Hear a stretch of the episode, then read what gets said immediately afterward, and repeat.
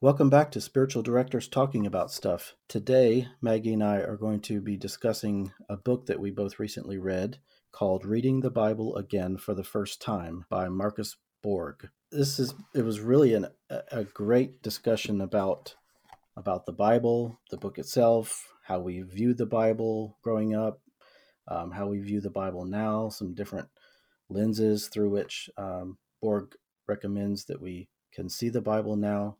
Chris, you left out the subtitle of this book. So it's, you know, reading the Bible again for the first time, but the subtitle is Taking the Bible Seriously, but Not Literally.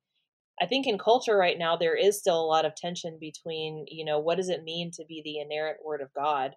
Um, or, you know, talking about, we talked about this in the, today in the podcast about what does it mean to be divinely inspired yet written by humans and so i feel like we just need to like put this disclaimer on this entire conversation, and it is going to be more than one part because it was such a long conversation. To all the listeners out there, um, we encourage you to give it a listen and and uh, you know kind of decide for yourself what you agree with and what you don't agree with, and and uh, it's okay to like feel uncomfortable. It's okay to feel a little mad, you know, that we're kind of talking about this. Um, but you know, please, you know, have a conversation with somebody about this.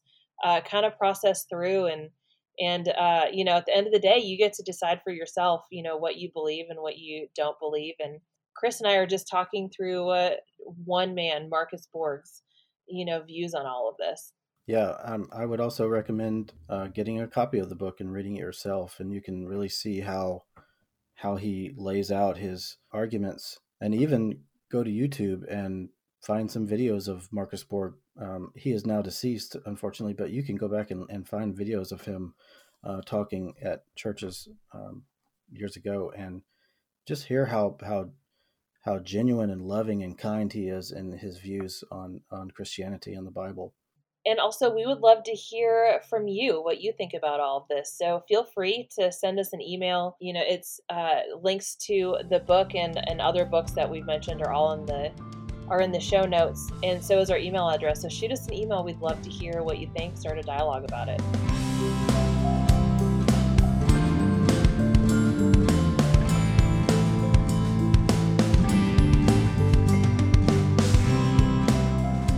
So, Chris, today we're going to talk about this book by Marcus Borg called Reading the Bible Again for the First Time. And uh, you recommended this book to me a couple of months ago and uh, I finally read it, and uh, this is going to be such a great conversation to kind of talk through this book.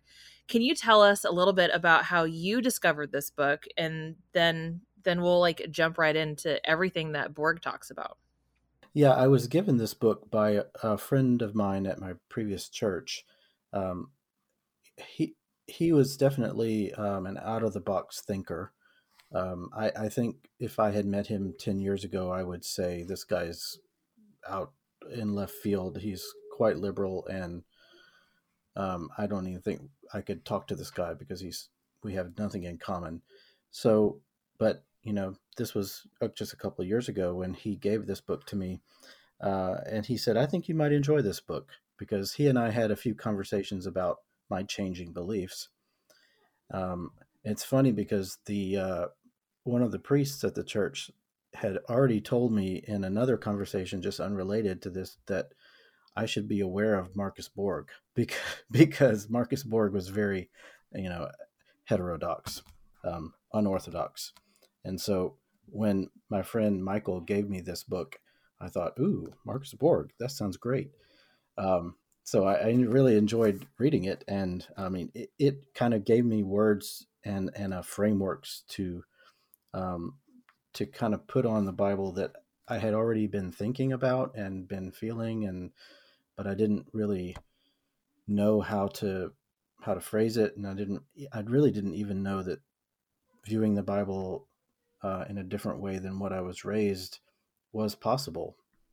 Yeah, it's interesting. I've had so many conversations with uh, people that, in a lot of ways, they want to question the Bible. They want to have a different view of it but for them it's just it's been put in this box. And uh, even the idea that you know reading the bible the way that the jews did you know which was um, a little bit more open handedly just really kind of scares people a lot um, because it's just so different from what's been ingrained in them and and i know for me i loved what i loved about this book is again it kind of uh, affirmed what i had been hoping that i was allowed to think about the bible but at the same time it also it brought up a lot of more questions for me that i was able to kind of start thinking through and um, which I think is just so important. And I think that God can handle all of it, all of our questions and whatnot. Yeah, the Bible, the Bible has been put on a pedestal, and you know, I got to the point where I was starting to think, okay, do I want to worship God or am I worshiping the Bible? And so, you know, a lot of those questions I was I was having, and and this book from Borg has kind of helped me to wrestle with those and and find answers that are both intellectually and spiritually satisfying to me. When I was in seminary, I took, you know, I took the basic hermeneutics and I took biblical themes and you know, we because at seminary, you know, you read the Bible, you, you learn how to study the Bible, and uh, my hermeneutics class was was fine. There was nothing wrong with it, but um, it it didn't talk the way that Borg talks about, and uh, you know, I had another class that offered books from like Walter Brueggemann and uh, you know other people that were out of the box thinkers that could have been considered, um, you know too liberal, you know, to put that in quotes or whatnot. And um, and that's what I liked about Borg. And I kind of wish that we had used this book in my hermeneutics class, just to say, here's another way, you know, um, another option for you to consider. You get to decide at the end of the day what this means to you. Uh, that's your relationship with God. But here is an option. And I think being in seminary, so many people don't even realize that they're going through a process of deconstruction because they're learning so many different things about the Bible and God. And it's just a lot to kind of sort through in a lot of ways. And, uh, and so this book probably would have uh, um, been really affirming for a lot of people that find themselves in seminary and uh, have questions. I think a lot of seminaries, at least in in the evangelical stream, are are going to teach you the traditional evangelical ways of seeing the Bible. You know, there, but but if you went to um, a seminary, of say, you know, in in the mainline Protestant denominations, like you know maybe the United Methodist or the um, Episcopal seminaries, you're probably going to learn more about other ways of seeing the Bible than you would in, in those evangelical seminaries yeah, I uh, I used to go to a church that was formerly Southern Baptist, but uh, then became United Church of Christ (UCC), and and that was such a great place for me to be at that time when I was kind of discovering my faith, because they talked about a lot of these things that Borg talks about, and then eventually switched churches, and uh, I never heard anything like this again, you know, and uh, I kind of I feel like that was a really good foundation for me to have at that church. Well, that's quite a transition from Southern Baptist to United Church of Christ. Yes, it is. They uh, they actually got kicked out of the Southern Baptist Convention, and in a lot of ways, that was kind of their their middle finger to go all the way over to UCC, and and it's been a really great fit um, for okay. for that church as well. Good. Uh, since then, so having that foundation at that church of uh, hey, there's a lot of metaphor and there is um, a lot of things that were written for people in that time that might not necessarily apply to us and and thinking about the bible in that way again was really freeing and then i went to a church that um, i would say that they have shifted away from this now but at the time it was very the bible says it i believe it that settles it. And so now getting to return to some of what i learned at that ucc church has actually uh, been very affirming in a lot of ways, um, especially walking through seminary um, and deconstructing and, and all of that. And then uh, there's a lot, which we'll talk about a lot in this book, that even sent me down an even deeper rabbit hole of, uh, you know, what is what is the Bible? And so, um, anyway, so I just I'm so glad for the recommendation, Chris. Yeah, it's been it's been a really great book, and since I read this one, this is my first Borg book, I read I read another book that he wrote called Meeting Jesus Again for the first time, and that one you know, if you want to go down another rabbit hole, that'll be the one. okay, so let's start off with, uh, you know, how did you used to view the Bible and how do you see it now? Well, I, I grew up in the Southern Baptist Church, and the Bible was seen as the Word of God, in quotes. You know, it is God's Word. It's no different than if God was actually speaking it. And, you know, I don't think that I ever heard this specifically or explicitly, but I, I picked up this idea that the Bible is basically God took the writer's hands and actually wrote the words on the page and so everything had to be taken as 100% truth. I never questioned any of the miraculous things that we read in the Bible. Um, I just took them as fact. And I think deep down, as I entered, you know, um, in my teenage years and uh, into my 20s, I maybe I had some suspicion about those things, but I always answered it with, "Well, God can do whatever God wants." Um, but I finally stopped explaining away those doubts and I started looking critically at the Bible, which at first was pretty scary. Uh, but then I realized that the Bible can come alive in a new way when you look at it metaphorically instead of scientifically or literally. Yeah, that's good. Um, I think, you know, growing up in a, you know, semi Catholic household, you know, we, um, you know, my my dad never once talked about the Bible, you know, outside of actually I don't think my dad ever talked about the Bible. Um, you know, we would go to mass and they would read it, but you know, even you know, I don't know how much he was really bought into any of that. Um, and of course, then my mom, you know, we we had like my my dad's family Bible or whatever, but I think I opened it one time and was like, wow, these are really you know tiny font, and I closed it. And I remember that was probably around like second grade or so. Um, so just wasn't really that interested. And then and then I was atheist for so long, I just had no interest at all in reading the Bible, but I really just thought it was a bunch of like hooey. And you know, then I became a Christian and and I was told, you know, this is this is the most important thing, you know, and uh, um you know and then i just kind of said all right like i for a while i was pretty hungry of like reading the bible and like okay this is teaching me about god. This is teaching me about jesus. And uh, um some of the things I didn't like, I just was kind of like, well, okay, you know, either way, I guess that's fine. Then I started going to that UCC church, and uh, and I remember them saying at one point uh, in Sunday school that the Book of Job was probably a sermon, like the entire Book of Job was probably written as a, a parable. It's not literal, and I was just like, what? Like, can, can the whole thing be that way?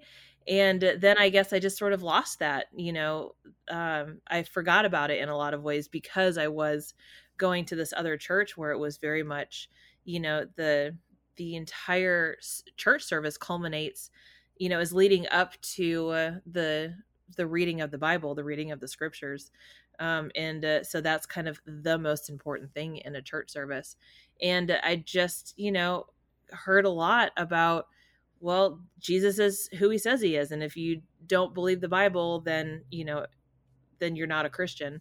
And I think that just kind of renewed my mind in that way, not in the good way. And now I would say that, you know, and, and I, honestly, this is the second time I've ever said this out loud because the only other time I've said this is to my spiritual director. um, and she was so gracious. But in a lot of ways, you know, the, the Bible to me is important because it teaches me about the character of God and the character of Jesus. And in a yeah. lot of ways, it can end there. Yeah. And I, I have said for the last few years that I think that um, that Christianity, or Christians might do well to put the Bible on a shelf for a generation or two and just learn how to love each other. And and then maybe pick up the bible once you learn how to love each other. But you know the bible has has caused so much harm throughout history that yeah. So that's being honest um, you know that's um, so that's that's me being a little vulnerable too is the way in the way i see the bible so let's dive into some of the things that Borg talks about when uh, talking about the Bible, and one of the main ideas he talks about is two different ways of seeing the Bible. Um, one of those ways can be the literal factual way, and the other is the historical metaphorical way. And the literal the, the literal factual, which is hyphenated literal factual, is what the Bible says is what actually happened. Um, and the fundamentalist Christians and evangelical Christians see the Bible this way. Um, and I heard uh, Michael Bird, who is an Australian theologian, say that biblical inerrancy, this idea that there are no errors in the Bible, comes from this literal way of reading the Bible. And um, it's a very modern way of seeing the Bible. Um, it's not been the way that the church has read the Bible throughout history.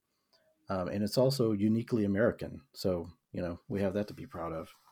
And then the other contrasting way that Borg talks about is the historical metaphorical way, and that is reading the Bible in its historical context.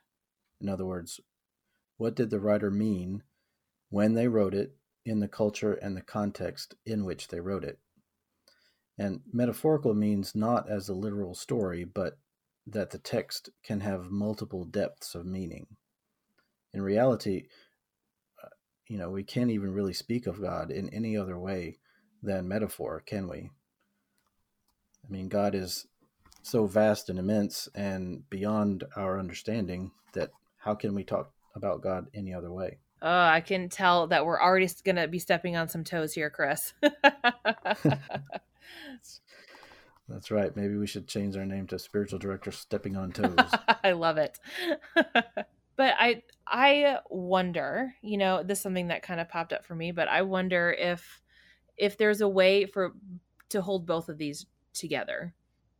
Can we see it in a literal factual way but also historical metaphorical you know can we say it's factual and has metaphors? Um, i think that there is a there's a way to do that. Um, have you ever heard of the the jewish method of interpretation called midrash? No tell me about it. Um, i've learned about this recently from a friend and uh, the the Hebrews and even and the the, the Jewish uh, rabbis, even to today, I think, still practice this kind of way of of of digging into Scripture and wrestling with it and uh, debating it back and forth. And they've they have these four different levels of interpretation. Um, the first is called Peshat, which is basically I think it would be closely related to the literal meaning. It's the plain, simple meaning of the text uh, whatever it says is you know the normal sense which you would which would say it means. And then um, the next kind of level down would be the uh, which is the hint. And that is kind of what what is the hint that's alluded to in the the bible? Um, what is the deeper meaning uh, that the words are trying to get across? And then there's darash which is uh, the darash is kind of the exposition or the teaching or application of what the certain passage might mean. And then there's that that deepest meaning, which is the the sod, and that the sod is the hidden or secret or mystical meaning of a, a passage of scripture. And so I think in that way of of seeing the Bible in those four different levels, then you can see it in um, both literal, factual, and historical, metaphorical. But knowing what's what is is really the challenge. Yeah, that's really interesting. Um, have you read Rob Bell's book, What is the Bible? No, I have not. Uh, I highly recommend it. It um, he does talk about how the Jews used to read scripture and how uh, they uh, questioned it and dug into it and really read it in a different way that they were able to make connections from different parts of scripture. Like there was almost no way that you couldn't connect two totally random you know passages of of scripture. And it, um and so to be able to see how it all has a common theme and to be able to go back and look at these connections i think that's why you see in some of the gospels and even in in Matthew, you know, that you know, Matthew quotes the Old Testament to kind of prove that Jesus is the fulfillment of the Old Testament, you know, and so being able to look back and even though we you know now we know that that was the connection that was being made but at the time it would have potentially been like where are you pulling that out of? You know that makes absolutely no sense. But that is how they were taught to engage with their scriptures and i think we can learn a lot from from trying to do that mm-hmm. yeah but we haven't been taught that that's okay you know to Yeah. think critically and to practice that kind of digging in and and to ask questions and and see if there's connections there and whatnot so i really think that we can learn a lot from reading the bible like jesus would have Yeah, exactly. Um, and you know that this gets into another topic, another idea that Borg talks about, and that is the pre-critical naivete versus post-critical naivete. So, you know, I think this pre-critical naivete that he talks about, that's basically where we all start maybe as children if we grow up in the church, you know, in, in early childhood. And then I'm reading from from Borg's book right now. Pre-critical naivete is an early childhood state in which we take it for granted that whatever the significant authority figures in our lives tell us to be true is indeed true. So, you know, I can definitely remember when that was the way I viewed the Bible. Um, and, and matter of fact, I probably stayed in that pre-critical naivety much longer than childhood. Um, I know I did. And, you know, that's how my son, who's six, would see the Bible stories that he learns about. a little bit farther down, he says, It did not occur to me to wonder now how much of this is historically factual and how much is metaphorical narrative. I simply heard the familiar stories as true. Moreover, it took no effort to do so. It did not require faith. I had no reason to think that these things were anything other than the stories that were reported. Yeah, I thought that was really in, interesting about it did not require faith. Yeah. You know, I, that's that's um, that's a really bold statement, and and it kind of lines up though with you know some of those stages of faith development, like we talked about in one of our previous ep- episodes, um, and Fowler's stages of faith. You know, when when you're in that um, mythic, literal stage of faith in childhood, you know, things you just don't really have the ability even um, you know in your brain your brain development hasn't progressed to the point where you can see anything beyond literal I when I read that too, I thought, oh, it's never occurred to me to think that they weren't factual. Like there were some pieces, you know, like like I mentioned the Genesis story in Job, where I was like, oh, that's a, a metaphor or a parable. Um, and Jesus spoke in a lot of parables, but I I just believed it was history that Jesus said said the things that he said. yeah and i, I did too for most of my life um, you know so after this pre-critical naivete he talks about how eventually in late childhood and early adolescence and sometimes um, later it after this pre-critical naivete stage he talks about you go into um, the critical thinking phase of your life. That typically starts in late childhood or early adolescence. And he says here in modern western culture critical thinking is very much concerned with factuality and is thus deeply corrosive of religion in general and christianity and the bible in particular. Now it takes faith to believe them. He's talking about bible stories. Now it takes faith to believe them and faith becomes believing things that one would not uh, i'm sorry. Now it takes faith to believe them and faith becomes believing things that one would normally reject so if you get to a point where your rational brain starts to think how in the world could the red sea part? Or how in the world could jesus walk on water? But you you you you're told at least in the churches that you know that I grew up in you're told that faith means you have to believe those things even though they're completely antithetical to or antithetical to you know reality and then the church's response to the things that are outside of the laws of physics and whatnot are what you said earlier, Chris, that God can do whatever God wants to do.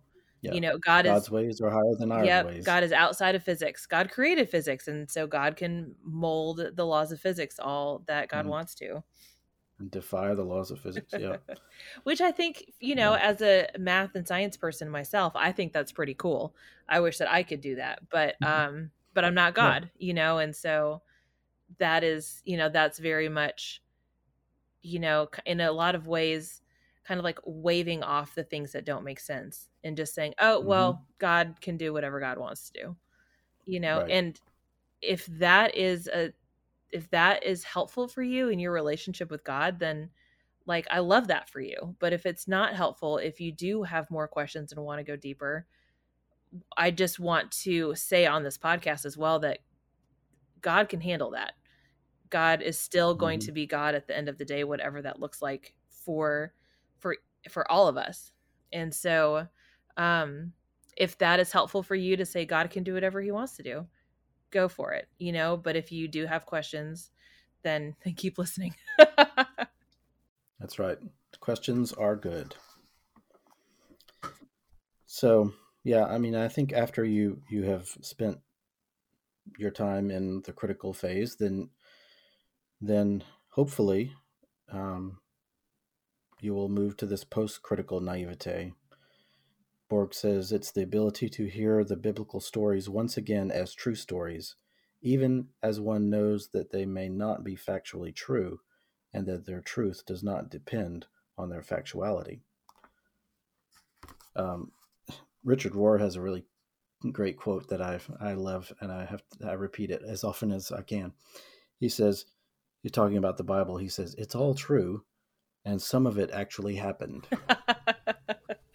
uh, and I think that's something that we can hold also. You know, what does that's that right. look like? Yeah, I love here. He gives a line from uh, the Native American storytelling. It says, "Now I don't know if it happened this way or not, but I know this story is true."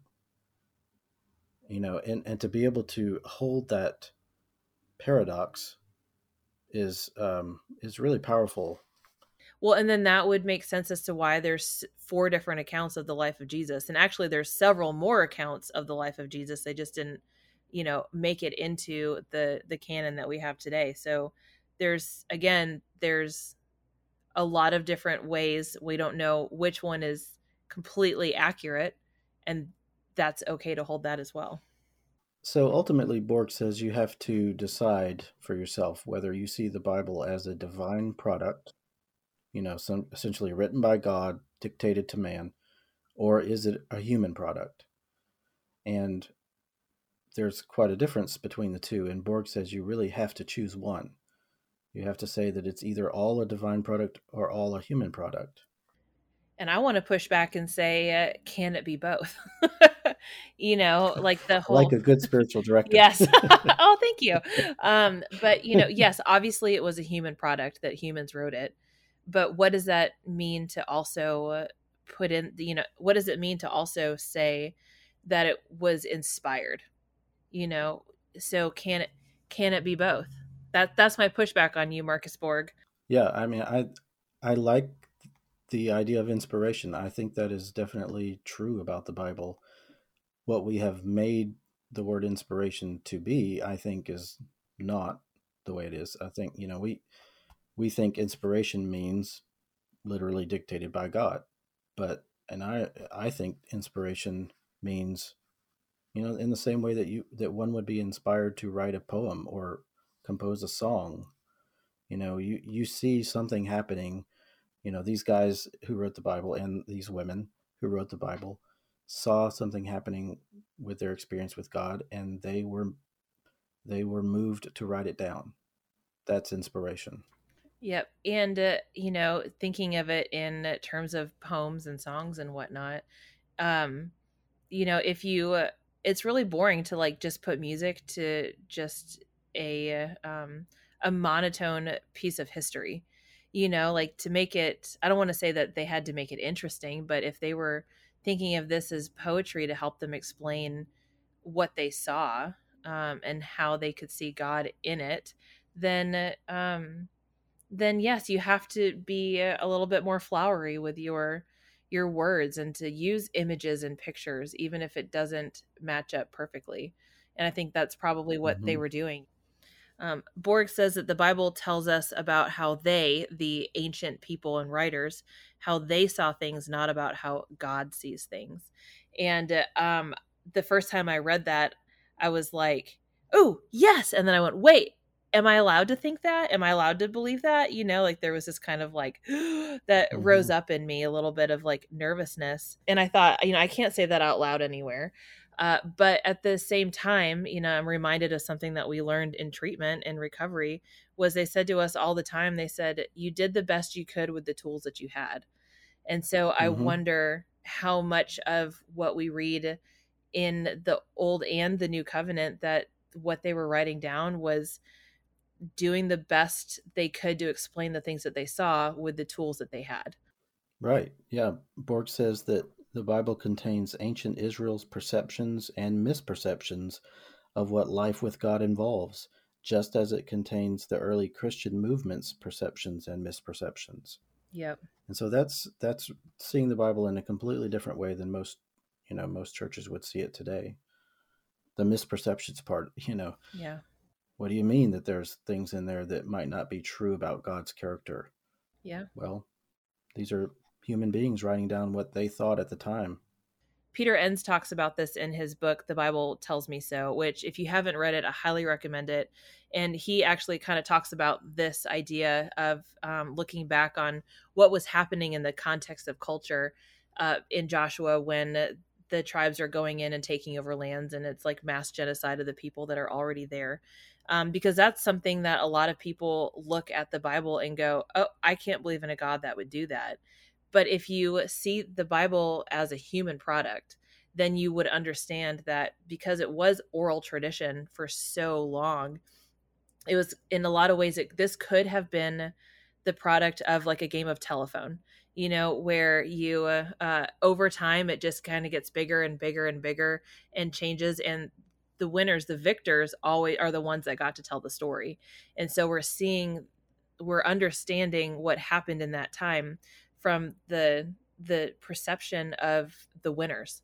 And uh, then mm-hmm. over time it got bigger and bigger and bigger. And it may have been that there was you know 25 people in the village at the time and they just kind of you know uh, merged with the the israelites that were moving in you know? But you know 2000 years later or whatever oh there was this big war and they killed you know 5000 people and took over their lands. And so that mm-hmm. helps to see it through the perception of that this is a human product as well or it speaks to that at least. Yeah.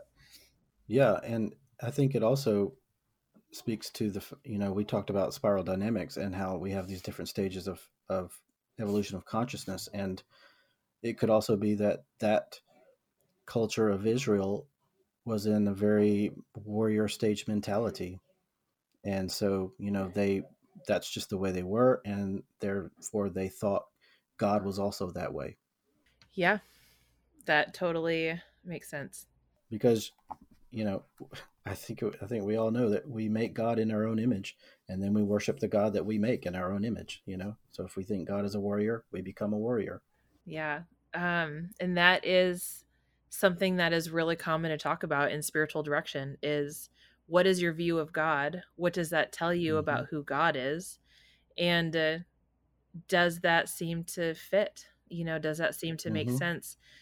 And is there another option or is there a way to offer another image of God that fits more into what truly makes sense for the for God the creator of the world and the universe? Right, and that a lot of times comes down to how they view the Bible. Mm-hmm because if if it's just you know inerrant word of God, then what they how they view God is going to be exactly what they read in the Bible. Yeah. You know, so so yeah, Borg says that in order to really um, to see the Bible for what it is, we need to develop new lenses to see that Bible today, and there are different different reasons why he says we need to develop new lenses. One of the reasons he brings up is religious pluralism. And he says, We are aware of the world's religions in a way that most people have not been for most of human history, even as recently as a century ago. And so he goes on, thus, many of us find the exclusivistic claims of the Christian tradition impossible to accept. And this is, I, I think this is funny here. He says, Does it make sense that the creator of the whole universe would be known in only one religious tradition, which fortunately just happens to be our own. That's so true. And I think that is very, um, I think every religion believes that. Mm-hmm. Yes. Right. You have, you have the true God and you have the, the way to the true God.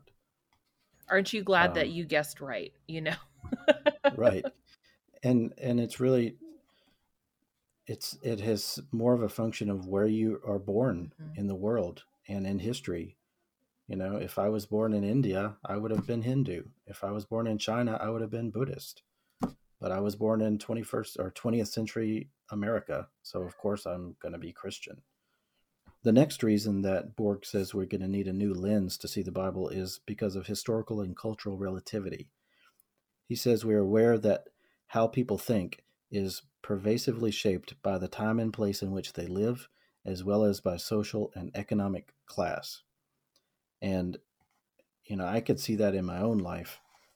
I was born and raised in the South in a, in a middle class white family.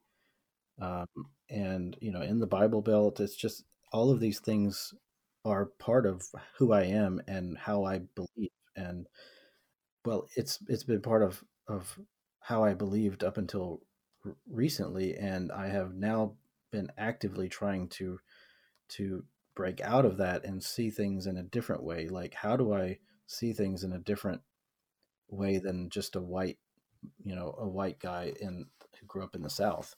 And that's that's not easy, but um, it's work that I have to do. Yeah, Chris, I think that's totally true. Uh, I can see that in my life as well.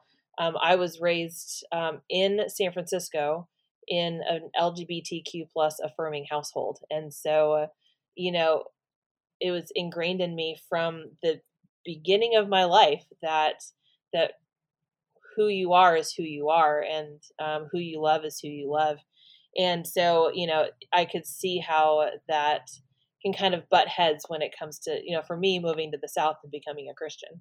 Yeah. So Borg says that people are all conditioned by and relative to the time and place in which they originated. And so we we have to be suspicious that any collection of teachings can be absolute truth or the only truth, just as we are suspicious of attempts to exempt anything from this category. So this, you know, just goes back to show, showing that the people who wrote the Bible were products of their time, just like we are products of our time. Yeah.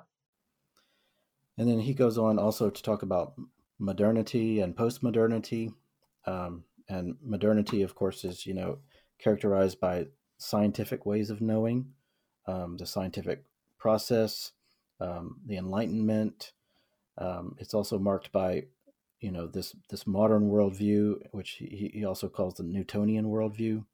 Uh, the modern worldview is based on scientific ways of knowing, and so the more that we learn about uh, the world and the creation, the universe, through scientific studies, you know, the more we realize that the way it's described in the Bible may not be completely accurate. And then postmodernity is marked by the realization that modernity itself is culturally conditioned and relative historical construction. And so it's also marked by this return to it experience. And we talked about that in our spiral dynamics episode how, you know, after you kind of get through this modernity phase, you realize you you want something that's got more meaning to it. And so you come back to this you you go you move then into this post modernity phase um, it, it, it's marked by this realization that stories can be true without being literally and factually true. Yeah, and I think that that was really the biggest issue, you know, during the Enlightenment was, you know, churches were so scared to uh, embrace science, you know, and uh, because it seemed to be proving everything that they believed wrong when i would say again you know as as a good spiritual director can it be both you know? Can you have a can the bible be true but not factually true you know? Um and uh, and i think that you know i like to say you know science actually taught us how god made the things you know made the world instead of uh, uh, keeping it separate that they can't coexist together. Um, but he also points out that eh, in this section you know about modernity is that um, faith is not about the bible being true you know faith is actually goes back to your relationship with God. So, uh, what does that look like? And you know, having the Bible secondary to your faith. You know, to have faith in in God and who God is first and foremost, have a relationship with God, and having your relationship with God be the filter through which you read the Bible. I think that's a good segue into talking about some of these metaphors that Borg offers for seeing the Bible. And you know, you were talking about um, using our relationship with God as um, a, a, filter through which we see the Bible. Um, that's one of them. He calls it Bible as lens, and I think you know the Bible can be a lens through which we look, but um, but really, as you said, our relationship with God is is the lens through which we need to look at the Bible. And I even, you know, I, a lot of people now are now saying we need to read the Bible through the lens of Christ and so, you know, that is a different lens of, of seeing the Bible as well. Another metaphor that he offers is uh, he calls it finger pointing to the moon, which he gets from the Buddhist tradition. And he says uh, Buddhists often speak of the teaching of the Buddha as a finger pointing to the moon. So, in other words, you know, the Buddha is is pointing to something greater than himself. And to apply this metaphor to the Bible, the Bible is like a finger pointing to the moon. Christians sometimes make the mistake of thinking that being Christian is about believing in the finger rather than seeing the Christian life as a relationship to that which the finger points. And I've heard that also described in, in other places as um, the Bible is the map to a location or a treasure. And instead of you know, actually going to where the Bible is pointing, the treasure or the destination, you worship the map itself. In my church history class, we talked a little bit about that actually, that uh, the Reformation was actually the thing that shifted um, the the the going from the moon to the finger. And in the you know Catholic tradition, you know every every uh, mass kind of culminates in the uh, in communion in the Eucharist, and so everything that they do in the entire Mass is pointing its way to communion, which is about relationship with Jesus. But then the Reformation happened, and they actually started pointing to the Bible instead, and so that's why a lot of Protestant uh, church services culminate with the, the sermon, you know, because it's about the Bible. It's it's and so to me, I think that perfectly you know, describes that we moved, you know, from the moon to the to worshiping the finger or worshiping the map. The last metaphor is Bible as sacrament, and he's he um, kind of equates this with um, the Christian sacrament of the Eucharist. He says when when one sees Christianity as a sacrament of the sacred, being Christian is not about believing in Christianity. That would be like believing in the bread and wine of the Eucharist, rather than letting the bread and wine do their sacramental work of mediating the presence of Christ. So, to be Christian is to live within the Christian tradition as a sacrament and let it do its transforming work within and among us.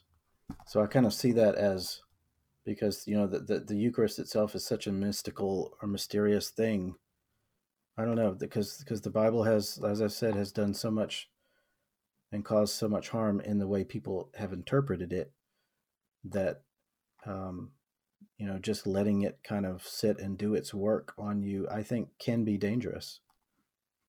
But you know, if you take it in and see it in a different way, as Borg is describing, then I guess maybe there's less of a chance of that happening. I wonder if this might be, and correct me if I'm wrong, but I wonder if this might kind of fit into the idea of icons from um, Eastern uh, Orthodox Christianity, uh, where they use, um, you know, images and you know religious sculptures and paintings and whatnot to kind of pray through the icon.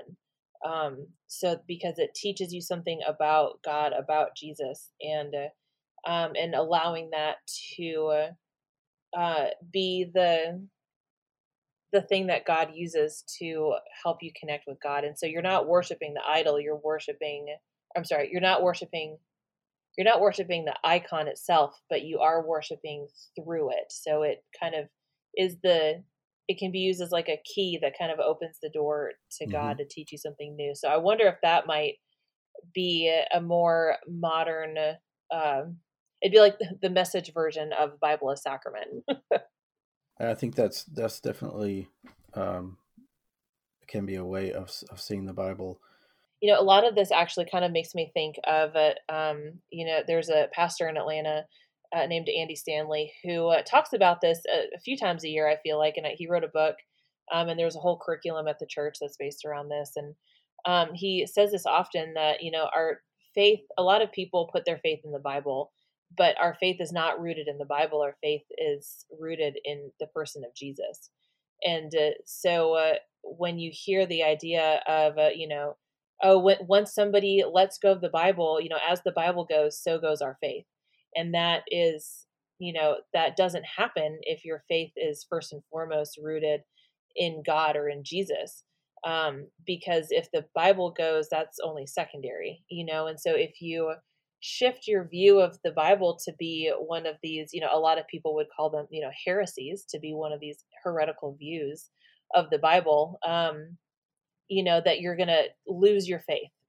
But if your faith is first and foremost rooted in the person of Jesus, then your faith doesn't go because the Bible, because your perception, because your your filter, your lens of the Bible has changed. Um, and that was you know, kind of, I feel like a lot of reading this book and seeing these different lenses because they were somewhat new to me because we don't talk about these things in in in most you know evangelical churches. Um, you know, I've I've always kind of been okay with with viewing pieces of the Bible as metaphorical, but seeing the Bible as a whole through a metaphorical lens. Um, you know, part of me again is kind of like, am I allowed to be okay with this? You know, what if it is all a lie like what does that does that change my my faith in jesus and for me it doesn't because my faith isn't in the bible if that makes sense yeah because if you think about it how how did people know god before we had the bible in its current form? Yeah. You know there was so many other ways to know god nature. I mean as the you know richard rohr says the franciscans say nature was the first bible because it speaks about the grandeur of God. And then you know, even after the Bible was was compiled in its current form, you know, the vast majority of people didn't even have a copy of it until the invention of the printing press. So, you know, to be able to, to say that without the Bible, our faith would be naught is disingenuous. Yeah. Because, you know, again, yeah, people had 300 plus years of uh, of uh, being in relationship with Jesus before there was a Bible, mm-hmm, you know, and mm-hmm. they had however many, uh, you know, uh, Borg talks a little bit about the history of when the different uh, books or you know stories of the Old Testament were written, and a lot of them were only like 500 BC. You know, mm-hmm. it wasn't it wasn't actually you know 2500 BC or whenever Moses lived, and that's an incorrect quote, but um, the you know it wasn't thousands of years. It wasn't written thousands of years before Jesus. It was written in a lot of ways sometimes in between you know during that 400 years of god's silence that's when they started writing the hebrew scriptures and as he says that um, all of these letters that paul wrote to the different churches were all written before any of the gospels were written so you know, Paul is is writing to these churches based on information that we have, but he did not have. And so, how did you know? How did he know what to to write to them um, without having Matthew, Mark, Luke, and John, you know, sitting in front of him?